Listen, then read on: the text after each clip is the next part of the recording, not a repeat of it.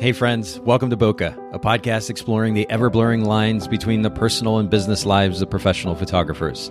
This is your host, Nathan Holritz, and I'm happy that you can join me today in connecting with photographers and entrepreneurs as we discuss photography, business, and oh, yeah, that sometimes messy thing that we call life. This podcast is brought to you by Photographers Edit, custom image editing for the wedding and portrait photographer. Just visit photographersedit.com.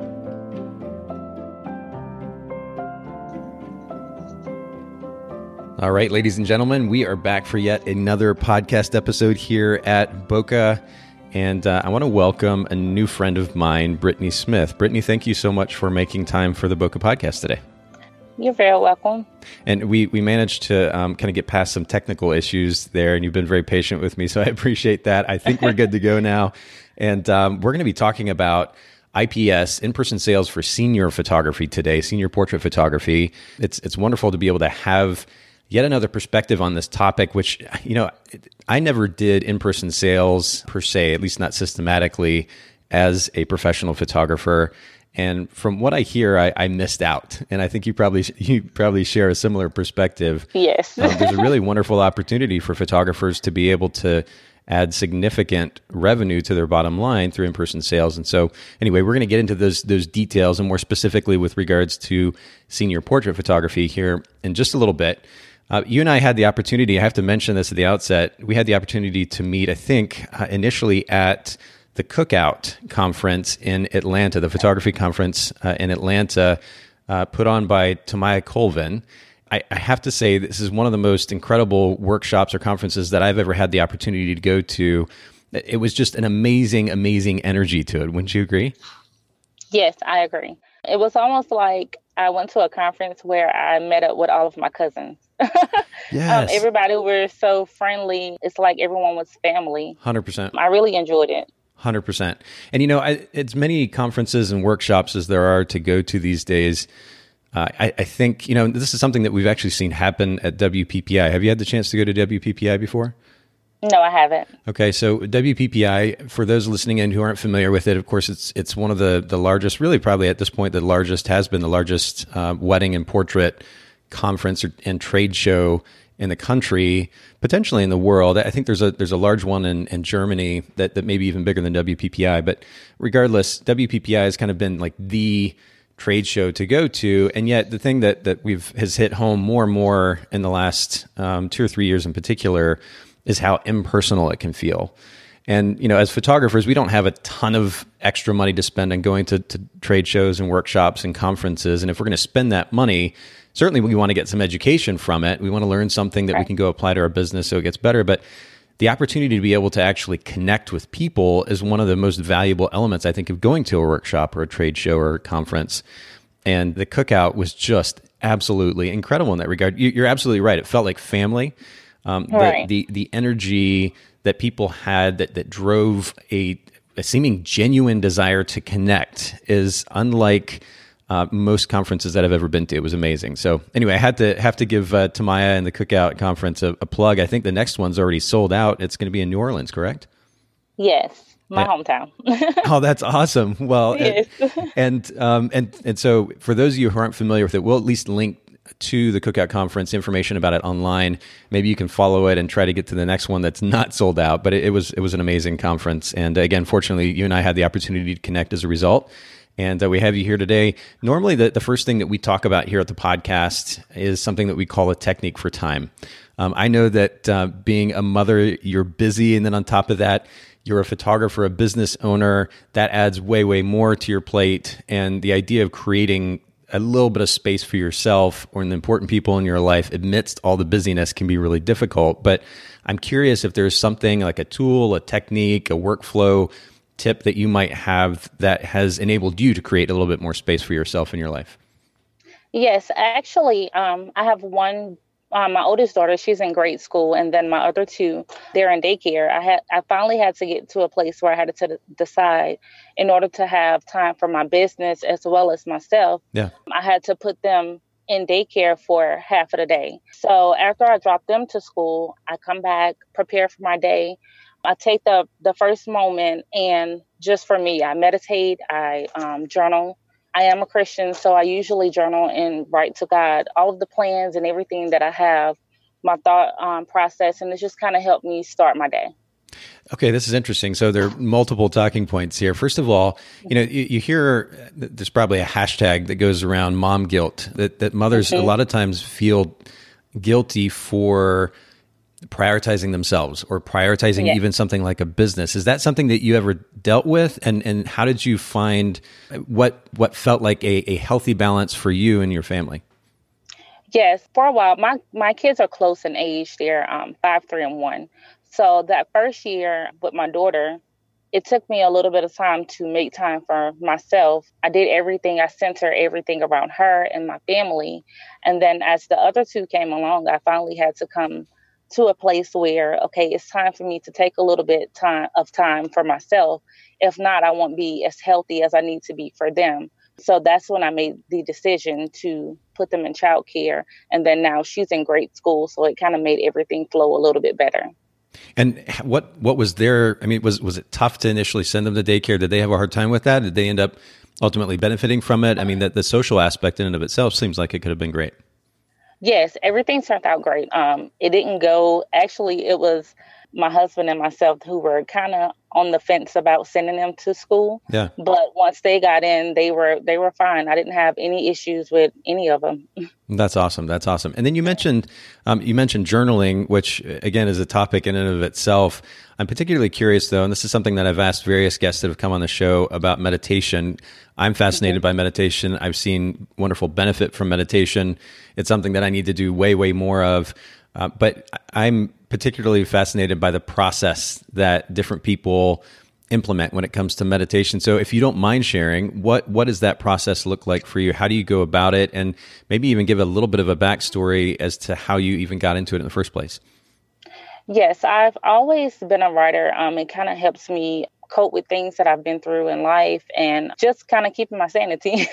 yeah. So the first thing I do um, when I meditate, I know a lot of people they put on meditation music and everything, but for me, I like to put on gospel music, um, okay. soft gospel music, and then from there, I just sit and I I write in my journal. I talk to God about all the I thank him first of all for all the things that he's done for me hmm. and I kind of manifest the things that I see for myself. One of the biggest things I had a problem with, I always saw things that I wanted for myself, but I was kind of fearful to go out and take that on.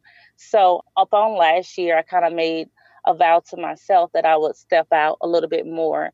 And upon journaling, it's funny that everything that I um, wrote in my journal it manifested in my life. Wow. So it's just that's one of the the positive things I like to sit down and I like to talk to God and write in my journal and just thank Him and manifest those things into my life. And it, it really helps clears it clears my mind. It keeps me a positive person hmm. and keeps me in the right mind frame that I need to be in. So it helps a lot.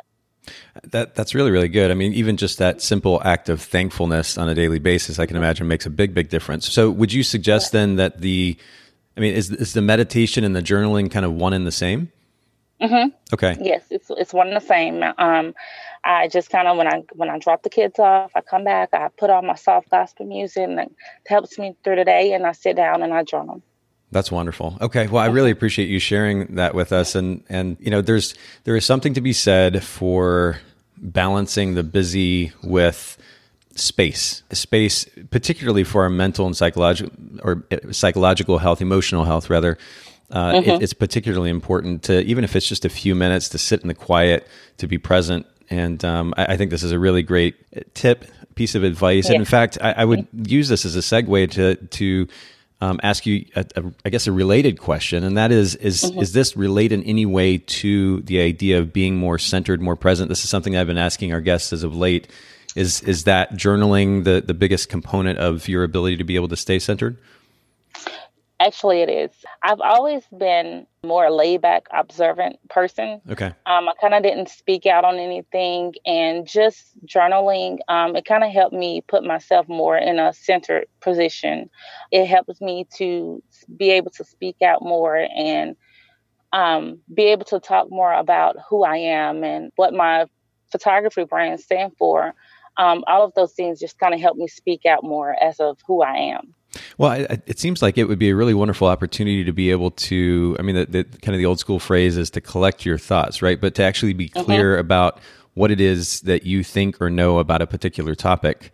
And right. I, I, think a lot of people, I, have noticed this even as an interviewer um, doing this podcast, that a lot of people haven't taken the time to really think through, for example, what drives their behavior on a day to day basis or right. what their brand position is. And, and as a result, then how they're spending time in their business. And of course, so many other things. And I've certainly been guilty of the same. It's actually taking the time consistently the way that you are to think through the various elements of your life, personal and professional, to be very clear about where you stand, and then how that translates to the way that you're going to live. It's it's really really powerful, and honestly, I'm pretty inspired by it. I just I just purchased a a physical notebook for the sake of kind of mind mapping mm-hmm. and maybe doing a little bit of writing as well. And uh, I, am gonna I think I'm gonna take a cue from you here and and uh, put a little bit more effort into that. I think it's a great great idea.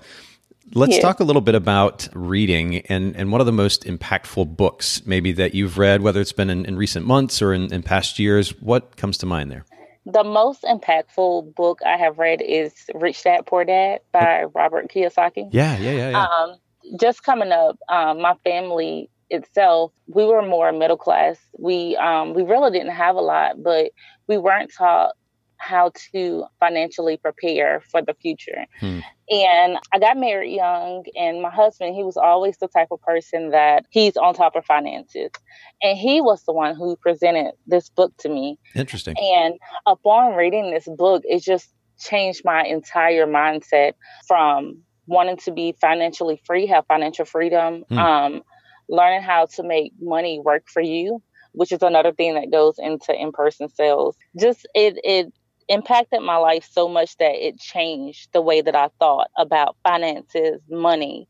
And then another thing as a business business owner, it it, it helped me to I, I always knew that I wanted to be able to be home with my kids. Yeah. I didn't want a job that allowed me so much time with them and it kind of taught me okay you have to get up this time take your lunch at this time eat at this time when can you take vacation i didn't want that and so this book helped me prepare to go out and be able to take care of my finances in the way that I need to so that I could create generational wealth not only for me but for generations to come. So wow. It, this is the most impactful book that I've read wow. Wow. You know, it's actually been a long time since I've read this book. And we'll make sure, for those of you listening in, make sure that you check out the show notes because Haley will be linking to the various resources that we discuss in this episode at Bokeh, B-O-K-E-H podcast.com.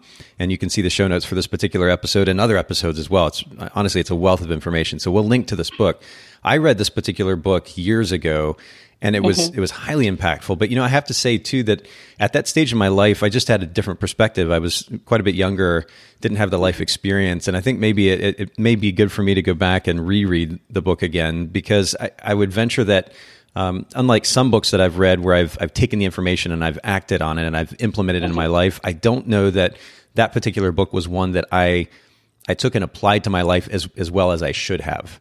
Um, right. because there are some, as you point out, some pretty important principles innate to that book. But I, it's so powerful that the phrase generational wealth holds such weight. And that's incredible that you're yes. thinking about this in a much bigger picture than just yourself. Yes. Uh, but I also love that you're thinking about your finances in terms of how to to be I guess ultimately establish yourself financially in such a way that it gives you freedom, flexibility, so that you're not strapped to your business, as you were describing mm-hmm. earlier. Right. That's so powerful too, and such a reflection of what we focus so much on here at the Bokeh Podcast. So we'll make sure to link to this book in the show notes, and that's a really wonderful suggestion. I appreciate you sharing that. Let's talk about your photography business. Just maybe a bit of the backstory. How did you get started as a photographer, and how long have you been in business so far? I've been in business for this year makes 11 years. And I started I started photography when I was in my senior year of high school. I would take pictures for the high school yearbook. And I wasn't as serious then. I just kind of took pictures, you know. And then going into college is when I became more serious. Um, I took more classes. And then, of course, family members, my twin sister, she was my model all the time just so that I could get the um, the experience that I needed. And then it quickly turned into a business. Wow. Okay. So, but you said 11 years, is that right? Yes. Okay, 11 years. What would you say in that 11 years is has been the the toughest lesson or one of the toughest lessons that you've learned? And I think why this question is particularly important, of course, is partic- especially if we have new photographers listening in. Uh, we want to help them avoid making similar mistakes, right? Um, I, one of the, the biggest mistakes that I made up front, actually, speaking of finances, and this is something I've shared on the, the podcast many times before, is that I didn't put enough weight and priority on proactively managing my finances as a photographer. And that really came back to bite me. Yes. And and so that that would be a mistake that I would share just as an example. But what's something that comes to mind one of the toughest lessons that you learned as a business owner and as a photographer that you might be willing to share with our listeners? To kind of piggyback on that, not charging my worth was one of the biggest lessons that I learned. Because when I wasn't charging my worth, I wasn't making enough um, for my family. And um, my family suffered because of that. And I quickly learned that if I if I don't charge my worth for one thing, I'm attracting clients that are not my ideal client hmm. and I won't be able to meet the financial needs that I must have for my family. The toughest lessons that I had to learn. Of course, I wanted to be reasonable, but all of the time, reasonable isn't what my family needs. Ooh, that that's a really interesting way to put it. I don't think I've heard it framed that way before. So, would you be willing to be a bit more specific with us when when you're talking about not charging enough? Uh, and and by the way, I I love that I love that you framed this whole thing again with you know you mentioned that idea of generational wealth earlier, talking about taking care of your family now and for the future. You're you're framing this not in, in a way that is I guess, ultimately centered around your ability as a photographer and the artwork as much as what do I need to be charging for the sake of taking care of my family? And you right. know, I, I, think that we a lot of times is, is in the photography industry have overcomplicated the conversation around establishing price point. You know, how, I don't know how much to charge, and if I'm doing this particular thing, do I charge this much? And so and so down the street's charging this much, and and this other yep. company across the, the, the city is charging this much, and and and I've only been shooting for two so much of that yeah. is irrelevant at the end of the day. We have right. needs that need to be met personally, and then if we have a family or otherwise, then then we need to make sure that those needs are met as well. And so you can start on a very practical level. So I have to I have to commend you for that because it's it's a really wonderfully practical and ultimately inspirational mindset that I think many of our listeners could could potentially learn from. But talk to us a little bit about what it looked like before versus now, and, and maybe more specifically with regards to the actual prices you were charging. Yes, in the beginning, I would basically charge a low um, session fee. Okay. And I was one of those shoot and burn photographers at the time. I would offer prints, but they were for very cheap. And so the money that I made for the session probably went to gas, um, food for one or two days, and that's it. The money was gone. Mm. I didn't have a savings. I couldn't figure out how I was going to pay for new equipment that I needed or make the conferences or even feed my family for over these next two days. And then you kind of get to that point where you're shooting all the time and you're kind of getting burnt out because it's not what you love to do. Right. But you're just kind of shooting so that you can make money. So I kind of had to shift my mindset into what is it that my family need. And not only that, my oldest daughter, she was born visually impaired. So she had multiple surgeries um, by the age by by the time that she turned two. So this was a lot of back and forth to the biggest children's hospital um, about an hour and a half from me.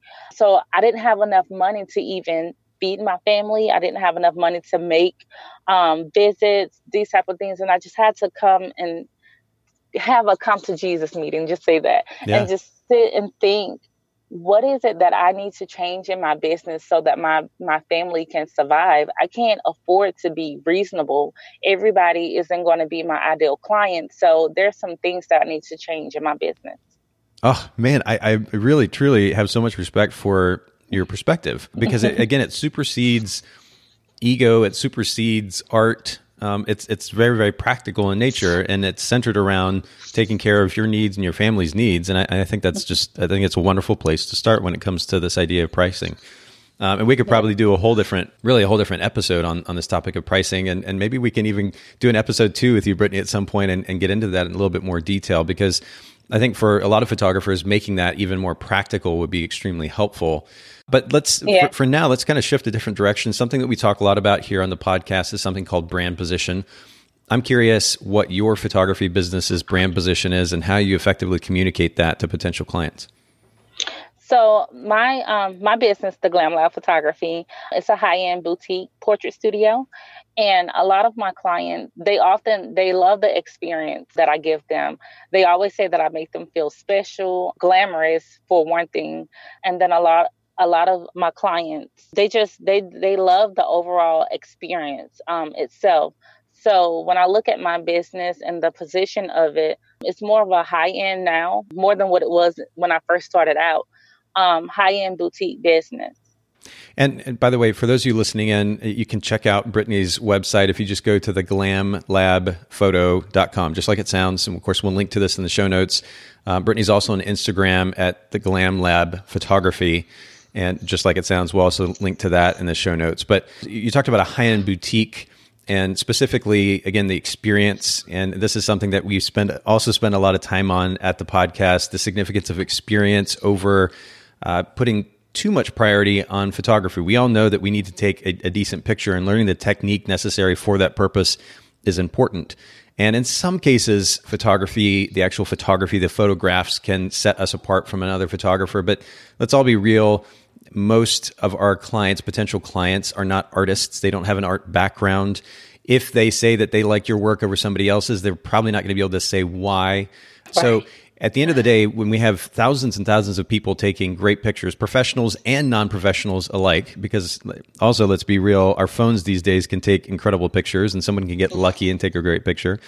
Um, it comes down to experience, I think, which is going to set us apart more than the photography when it comes to positioning our brand against potential uh, or positioning our brand for potential clients against our so called competition. And so I like that you that you focus on that experience element. That's really really important, particularly when you're working with hiring clients. Mm-hmm. Let's let's kind of again shift a different direction here though, because we're going to get back to that experience that you're providing for your for your senior portrait clients here in just a second. Talk to us about gear for a second. What is a favorite piece of gear in your camera bag these days? My 85 that's my favorite my favorite lens. Um, i shoot with a canon 6D i also have a 70d my 70d been with me for a few years so i kind of find myself going back to her. Yeah. I kind of gave her. Her but um, even though she's my a crop sensor I, I still love to use her. But i love to use my 85 especially for portraits. You know, I actually have a Canon 70D that I use for mainly for creating video content for the mm-hmm. Photographers Edit brand and it's a it's a great little camera. You know, I there's mm-hmm. there's really no need. I mean, a lot of people might look at that particular camera and say, "Well, that's not a quote professional camera." And the reality is, right. the technology innate to that camera is way beyond what most of us probably actually capitalize on in many cases. Right? It, what it's capable of is is just incredible, and the fact that you can do both video, especially if we're going to create content to promote our brand or even shoot video for clients it's built in and it, and it does a beautiful, beautiful job with that. But then I actually shot a wedding uh, with it not too long ago as well, and um, it, it, does a it does a fine job um, as long as you're aware of how to to most effectively use it. And of course, the yeah, 80, I agree. Yeah, and then, then the 85 too. Is that the 85 one four or which which lens is it? Yes, one four. Yeah, that the 85 one four. I mean, the compression um, that that shallow depth of field to beautiful portrait lens for sure is. That's what I love. do you? And would you say that you use that? I mean, is it is that kind of the that's the go to lens for any of your portrait sessions, or is there anything else that you mix in with it? A 50. I use the 85 majority of the time. Okay. Um, but I also my go to lens is a 50. Okay. Yeah, another favorite for sure. That that is uh, is it the 51 4 as well? Yes. Yeah, and and I've said this before in the podcast, but if you're new and listening in, and you're looking for equipment, maybe you're just getting started, you don't have a lot of cash to spend on equipment, the 514 is a brilliant, brilliant choice uh, for about 350 bucks. You're getting incredible glass that you can use in a wide variety of scenarios. In fact, you could likely shoot a whole wedding with it, and, and certainly a portrait session with it if you wanted to. That's that's a really great go-to piece of equipment. A 70D and a 514 are heavy set, right? in many ways.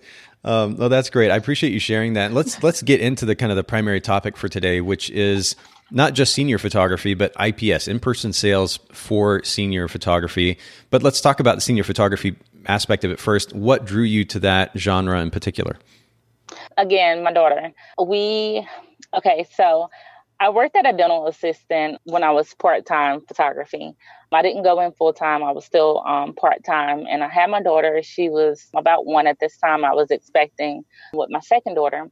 And the dentist that I worked for called me into the office and she said, Well, Britney, you're having to be off work too much with your daughter. So I would suggest you go see a geneticist because if this baby is born with the same impairment that my oldest daughter had, then she was going to fire me. Oh, my word. So, um, yes, at that time, I just kind of walked away and I, I felt that I didn't want for someone else to have that type of authority over my life. So I walked away that day. I didn't return. And I, again, sat down, took a big look at my business, and I knew hmm. that I needed to make some changes. I needed to rebrand, and this had to work. I had no doubts that this was not going to work. I had to make it work. So from there, it just kind of all fell in place. And I, I I know for sure that this is where my relationship with God comes into place because I started back offering prints and products at that time. And I'm not going to say that it was an easy road. Um, you kind of just have to learn. Um, I had to learn as I went, but he, he, it wasn't, it wasn't easy, but he made it a lot easier than what it could have been.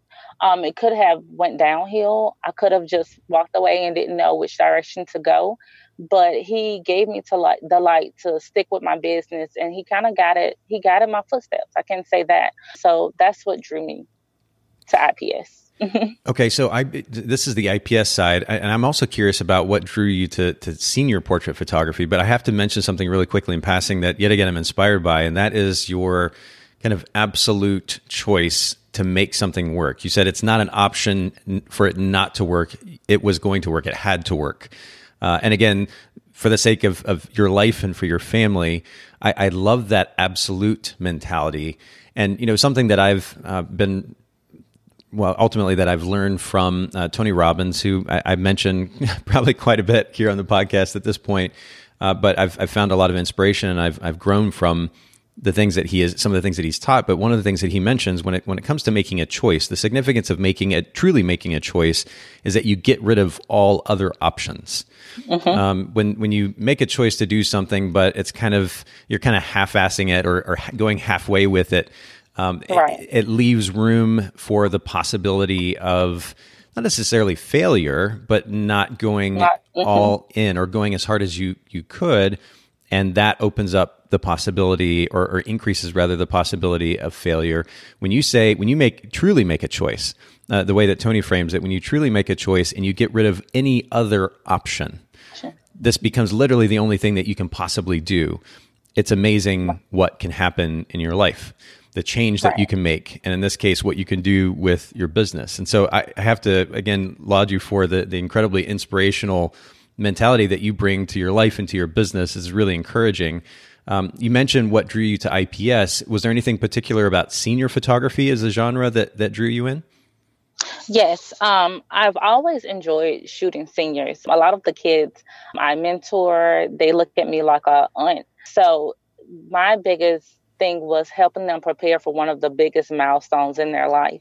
Um, that's something that I truly enjoy, and I know as a teenager, um, high school senior, you go through peer pressure, social rejection, mm. um, wanting to feel accepted. So I kind of wanted to create a place where they came and they just they felt special. I listened to them. Um, they're able to be who who they are.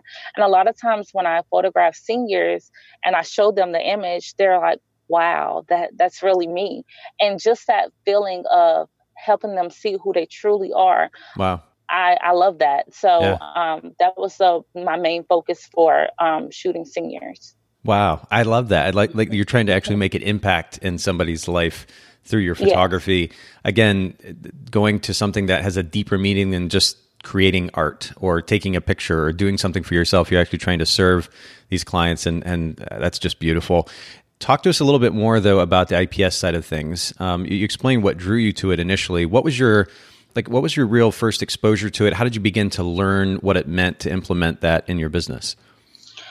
After I started, I knew that I wanted to start offering IPS. I kind of made I made adjustments to my pricing, and then my first senior client um, that came to me, I kind of you have to test the waters basically. Yeah, for sure. um, so I tested the waters um, with her, and I quickly I found out that you have to I played on her reactions, emotions. So I kind of seen where how she felt about everything. And then I went back to I went back to um, the importance of offering prints and products. So from there, the first experience, um, it went it went really well because my client trusted they trusted me and I had a relationship with them. I didn't make much that first IPS, but I, I learned tips and tricks of how to um, generate the income that I needed. Did you uh, did you pull those? I mean, it, just even the idea of IPS and and the technique behind it. Did you learn that from any particular book or another photographer, or was this just something that um, it just it just happened organically for you? Where did you get that? No, I've always had a sales background, and not only that, um, just making myself knowledgeable in finances. It kind of helped me to with IPS. Um, just doing my research and and knowing sales and how to sell your client um, that that basically helped me and helped set me up for ips so just having that background is really what helped me and would you say i mean you say you have a sales background so you've got experience selling you probably learned to overcome any any innate fear to that process but a lot of photographers. In fact, I would even raise my hand here. I'm not necessarily a, a salesperson. I like having a conversation and, and sharing, for example, the value of Photographer's Edit with another photographer, how it can save them time, what that translates to as far as the amount of time they can spend with with their family, with their friends, loved ones, things that they can then do with that time to help build their business. It's easy to talk about it in a way that is conversational, but this idea of sitting down and you have a product here or a series of products that you're trying to sell to somebody can be potentially overwhelming to a photographer. They're afraid of being a salesperson or sounding too mm-hmm. salesy. How right. did you learn to overcome that fear? I overcome that overcame that fear. I was a life insurance agent. Okay. Um, so that kind of makes sense. Not only that, I did annuities with families and, and clients and you know, at that time, you have to stress the importance of having assets for your family, and when you when you pass along, just having that that income for your family to be able to live off of. Hmm. Um, so I knew how to. I knew the importance of prints and products, and just having that for generations to come. Yeah. So by me by me having that type of background, um, when I talk to my clients, I don't want them to feel like I'm selling them anything. Okay. But more than anything, I want them to know the importance of why do you need to purchase an album or why do you need to purchase prints and products and have these memories on your walls and coffee tables. It's for it's not just for you. It's for generations to come. It's for your kids. It's for um, their kids. Uh, example that I use when my family and I get get back together during the holidays, my mom has a box that she keep all of our pictures in. Yeah. So we will all sit down and we will go through the pictures and just bring those emotions that you get from looking back at that. Yes. Um, that's the importance of it, and that's a, a example that I use with my clients. And then it's like, aha, I get it. Then they they understand the importance of needing the prints and products. Well, there are a couple of things there. First, you're just focusing on the value, right? It's not like I'm trying right. to sell you as many products as possible. It's more about just focusing on the communication of the value behind this product. And you're speaking to the emotions of the clients and relating from your own personal experience. That's the other thing that, that comes to mind here. It's, it's yeah. a lot easier to, to quote, sell something when you're sh- simply uh, sharing the value innate to this particular product or service that you can relate to and you can speak to your personal experience. In this case, with your mom pulling out those box of photos, I think it's a great example. You can speak to personal experience and relate right. that to the conversation with the client. And, and again, it becomes much more conversational at that point, and you're simply wanting them to have a similar experience that, that you have. And right. so the sale, the, the, the quote salesmanship uh, or saleswomanship becomes much more natural uh, because it, it comes from a natural place. It comes from inside, from your personal experience. I think that's really, really great.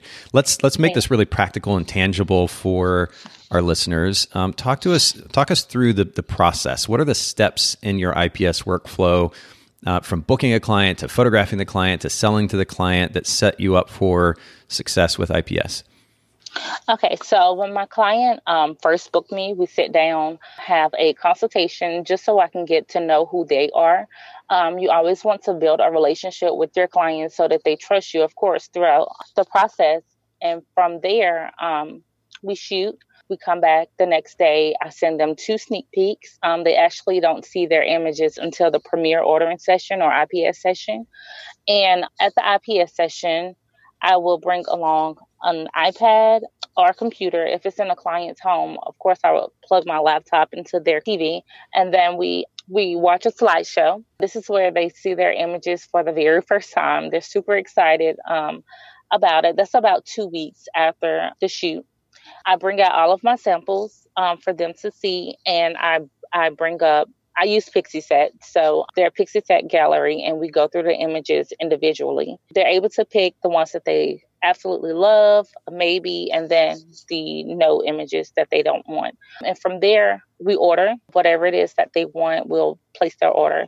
Um, and then for prints and products, I get it back to them within five to seven business days. Albums usually two to three weeks. Wow. Um, I always, yes, I always give them a little bit more time, even though I can have their images back the next day, um, just so I can give them a little bit of a surprise. So I always, I don't try, I don't overpromise them and say, hey, your images are going to be back tomorrow. Yeah, yeah. So if they really don't make it, um, I have a few days. From there, it just kind of makes everything easier for me.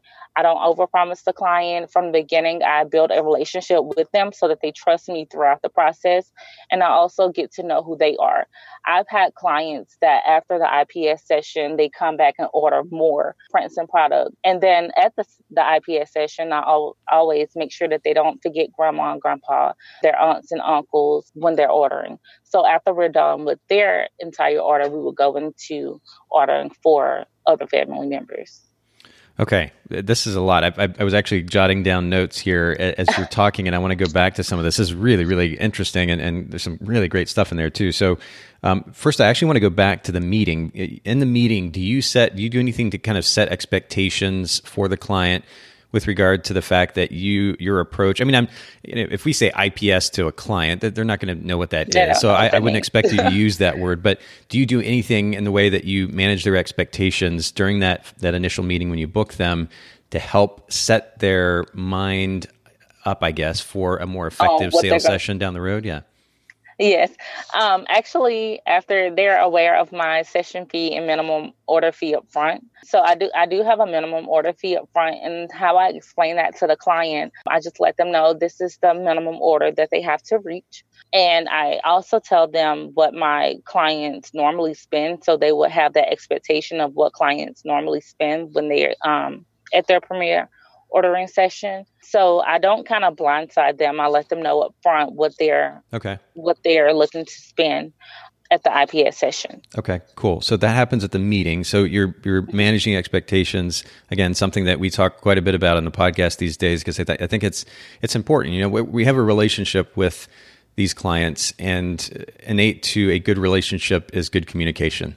The fact that right. you're proactively communicating with them in detail about what this process is going to look like, that's great. And, and like you said, you're not blindsiding them because blindsiding someone now it feels like it like you're being sold to again, kind of in the, in the traditional way. Right. Um, so I love that you're managing the expectations. All right. So then the shoot. Are you shooting for a particular number of images? Again, understanding kind of in your mind like do you have something in your mind's eye which is all right i need to shoot this many images this many poses because i know that when it gets to the sales session i can sell more effectively if i do so No, not really. Um, with my clients, we have about an hour and a half to two hour um, session now in studio and on location.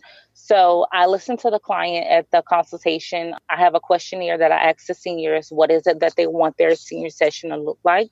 We also pick out wardrobe and everything so that I'll have an upfront, I would know upfront what their session would kind of look like in my head. Okay, cool. Um, so from there, I just kind of shoot. I don't really count poses or anything. I just I shoot and I I retouch about 25 images, 25 to 30 images, and that's what I display to the client, their best images.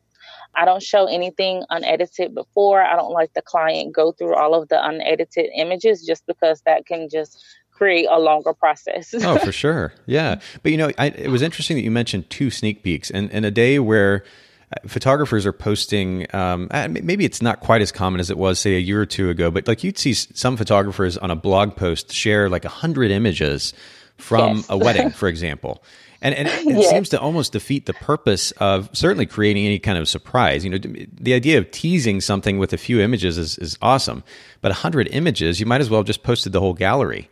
Um, yes. two sneak peeks is really great. How did you come up with that particular number? Why why did you decide only to share just a couple? And do you do that like through email or social media, or how do you go about it?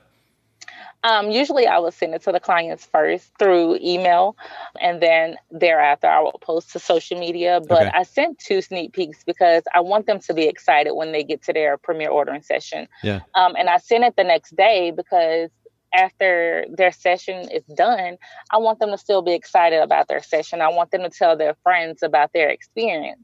So if I send them the sneak peek the next day versus the next week, they're still excited about their session and mm-hmm. they're talking about it to their friends. And now their friends want the same experience that they had. Okay, that's uh, that's really really good. So then the IPS session itself, you said about two weeks later and um, you're not over promising, under delivering here. You're you give give them a, a few days, and and then you have that IPS session. You're calling it a premier ordering session. Is that a ordering session? Is that a phrase that you came up with, or is that something innate to IPS? It's just a phrase that I came up with. Premier ordering session just makes them feel, you know, seniors they want to feel really special. Yeah. So if they're if they're getting this premier ordering session, they're they're super excited. Okay, today is the day that I'm going to order my product. I'm going to order my senior pictures. They're talk, they're excited about it. Um, so that's just kind of a term that I came up with. Okay, I like it. And and when it comes to actually picking the favorites out, you're going through the Pixieset gallery and you're marking those favorite images. How then do you create a sense of urgency in the ordering process? I know that they have have a minimum product order that they need to place. Uh, but do yeah. you do anything else to kind of create urgency, which encourages even more sales? Yes, at the IPS session, they're expected to pay their minimum order fee up front. If they go over the minimum order fee and they need um, a little bit more time to pay, I do offer installments to my clients, but I don't drag them out. So, okay. and can I ask because I, I, think our listeners are probably going to be curious too what, what your what your session fee and your minimum order fees are? Yes, my um, my minimum order fee is eight fifty. Okay. Session fee is two eighty five. Okay, cool. My clients always exceed that, and I'll tell you how. They always go over the minimum order fee. I just kind of set my minimum order fee lower and my product pricing higher. So either way, they will exceed that price. okay. Okay. Got it. If that makes sense.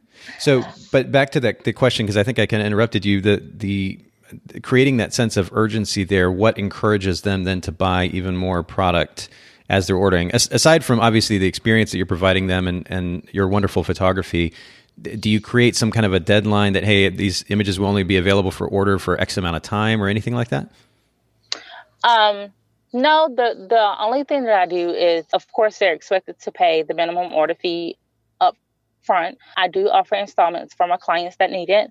But before we leave the IPS session, um, they give me dates that they're going to make their next two installments. I try not to drag it out too long yeah. because then the client, they're no longer interested. So we, we set dates at that time. And then what gets more sales, um, the more you spend, I then add di- digitals, images. Okay. So, um, if you spend a little bit more, you get your di- digitals. And then another thing that I do, I let them order for grandma and grandpa, aunts and uncles. Right. So that that adds to the sale.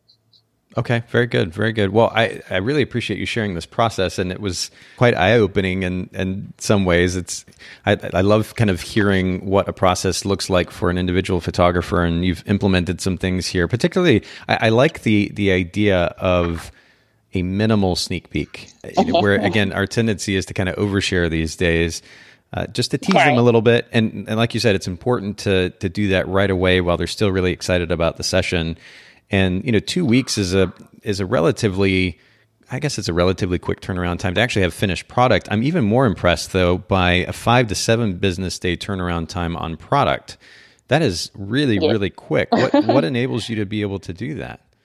The lab that I use. Actually, okay. um, I try to get my clients um, once we're done with the pr- premier ordering session. I kind of try to hurry and get their things done um, so that I'm on to the next client. I don't want them to feel rushed, but of course, like for me, spring is my super busy season. Yeah. I'm always overbooked. So I just try to get things done pretty quickly and then on to the next client.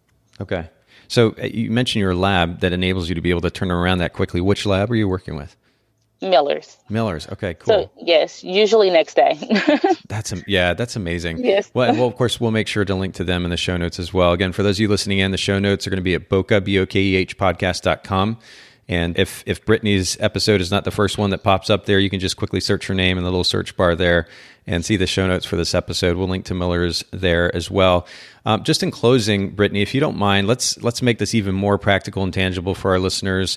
Are there a few principles that you can share with our listeners uh, that they should keep in mind if they want to begin implementing IPS in their photography business?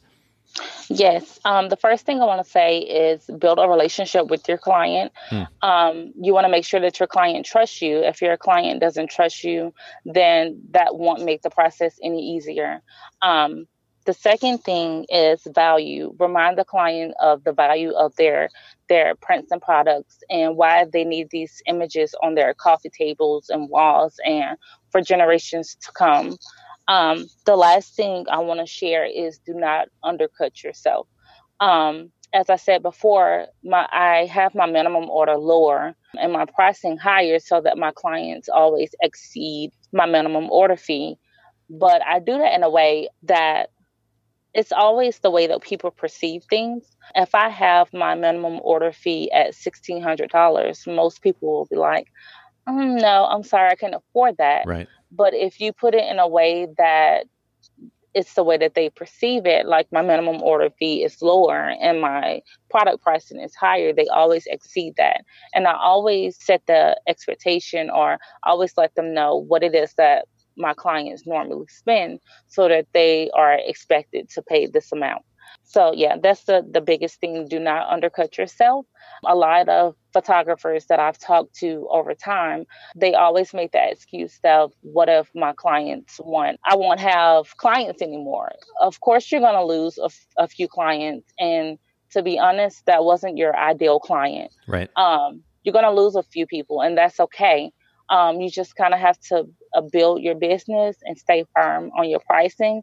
And like I, I do, I offer installments to my clients so they can, you know, I can help them out a little bit, but I don't want to set it up in a way that, you know, the client is getting over on me. So that's that's a few things to think about when you're starting the IPS process. You mentioned the relationship as the first thing and, and building trust. Is there anything in particular that you do? I mean, I, I, can imagine that at least some of your clients are referrals, so they already know who you are because their friend or their family member also worked with you and they naturally trust you because of that. But are there any things in particular that you do during that initial meeting or even doing the shoot that kind of encourages that trust or builds that trust? Um, when I meet with my clients, I kind of get a questionnaire I, I do a questionnaire so that I can know more about them. I can talk to them and see what it is that they want for their session or um, what type of things that they like. So I just kind of sit down and talk with them just so that they're more comfortable with me. And it, it just taking time to actually uh, genuinely right. get to know people. You know, I, I I'll go back to the very beginning of our conversation. We were talking about uh, the Cookout Conference. Uh, again, one of the things that was just so, and maybe the most poignant uh, thing about that conference uh, that it, and it's just not something that I see readily at other conferences is the genuine desire by people attending the conference to get to know one another, to have real conversation that goes beyond just like, "Hey, how's it going?" Or you know yes. how's your day today? I'm fine. Good. Thanks. All right. See ya. You know the, this kind of the, the, the surface level conversation that we are all even i'm guilty of it at times that there's a tendency to do because it's easier or we don't have a ton of time or you know we're tired so we don't want to make the effort. But the the simple act of taking time to be genuinely interested in somebody sure this is a professional relationship but at the end of the day it's a fellow human being and making a genuine right. effort to get to know them. And to your earlier point, Britney, figure out the best way possible to be able to serve them based on the information that you're collecting from them. Uh, that is going to pay dividends and not just financially on, on, a, on a personal human level as well yeah. in a very very beautiful way and um, so i think that's a wonderful way to to kind of wrap up this conversation i really appreciate you making time for the Bokeh podcast and it's your busy schedule to share um, some really, really wonderful information and ultimately inspirational information uh, as well. Britney, thank you so much for that. Can you share with our? You're welcome. Oh no, it's it's truly truly our privilege. And would you share just uh, one more time with our listeners where they can find you online, social media, and your website both? Yes, my website, theglamlabphoto.com. Um, you can find me on Facebook at the Glam Lab Photography.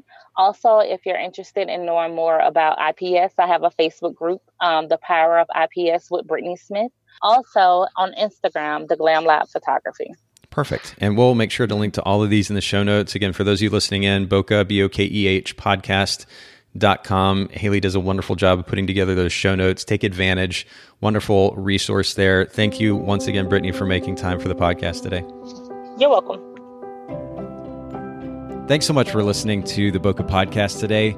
Will you let us know what you think by leaving a review of the podcast in iTunes or maybe in the Apple Podcast app? And I'd love to hear from you personally with your thoughts about the podcast, maybe suggestions about future topics and guests for the show. My direct email is nathan at photographersedit.com. The Bokeh Podcast is brought to you by Photographers Edit custom image editing for the wedding and portrait photographer. Just visit photographersedit.com.